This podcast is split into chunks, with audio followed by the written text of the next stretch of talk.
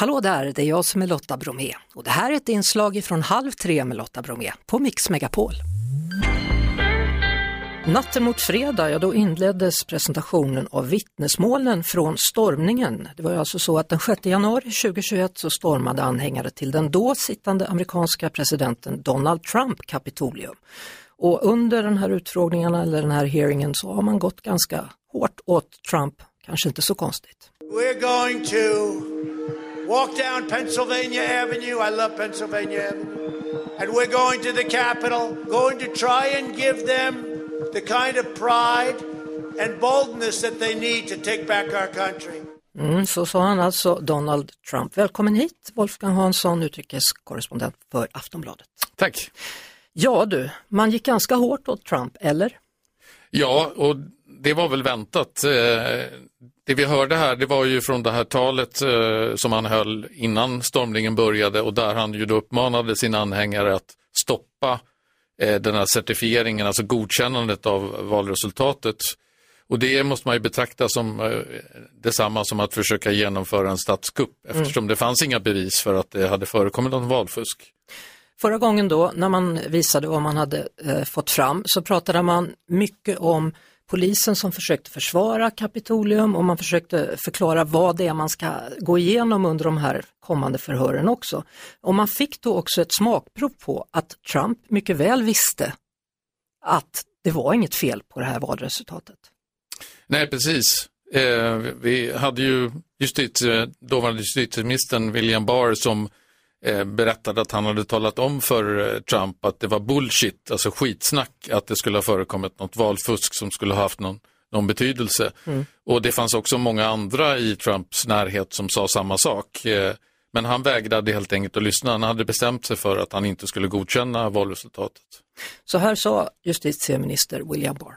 I saw absolutely zero basis for the allegations, but they were made in such a sensational way that they obviously were influencing a lot of people, that there was this systemic corruption in the system and that their votes didn't count and that these machines controlled by somebody else were actually determining it, which was complete nonsense. And I told them that it was crazy stuff and they were wasting their time on that. It affected my perspective. Um, I respect Attorney General Barr, so I accepted what he said, was saying. Den vi hörde sist här då var Donald Trumps dotter Ivanka Trump som säger att jag respekterar William Barr, hans åsikt, jag tror på honom. Så när han sa att det var inget fel på de här valmaskinerna, det var ingen som hade räknat fel, så trodde jag på det han sa. Och efter det här då så har Trump typ kastat sin dotter under bussen, om man får använda det uttrycket. ja, han kastar ju alla under bussen som inte köper hans historia om, ja. om, om valfusk. Och det är intressant att det har blivit en familjehistoria nu. Eh, och det väl, beror väl på, förmodligen på att Ivanka eh, och hennes man och kanske även en del andra av, av Trumps barn har en eh, planer på egna politiska karriär, karriärer i framtiden och då kanske det inte är så smart att omfatta den här fuskteorin för den förr eller senare kommer den ju att eh, disintegrera. Mm. När jag tittade på det här då, eh, det fortsätter idag då som sagt eh, 16 svensk tid ska de köra igång igen. Eh, så blev jag otroligt gripen av den här stackars Liz Cheney, apropå döttrar då, dotter till en vicepresident som har liksom mobbats, dödshotats och allting och hon sitter där lugn som en filbunke. Ja, eh, och det är ju hon som har drivit mycket av det här eh, tillsammans med en demokrat. Då. Hon är ju bara en av två republikaner i den här kommittén därför att de flesta republikanerna de vägrar ju delta och de anser ju att det här är en ren Eh, partipolitisk häxjakt eh, på Trump, trots att samma personer bara några dagar efter den här stormningen eh, då var de ju jättekritiska mot Trump mm. och sa att de, det här var definitivt spiken i kistan för Trump och så vidare. Men sen när det här initiala hade lagt sig så ändrade de sig och det, därför blev han ju också frikänd i den här riksrättsrättegången som, som följde på, på den här stormningen. Mm. Det här är ju ingen rättegång då, vi ska väl poängtera det, men den kan få en viss betydelse. Ja, eh, ifall det är så att justitiedepartementet eh, bestämmer sig för att man efter de här eh, hearingen bestämmer sig för att väcka åtal mot Trump eller några andra som är inblandade i det här.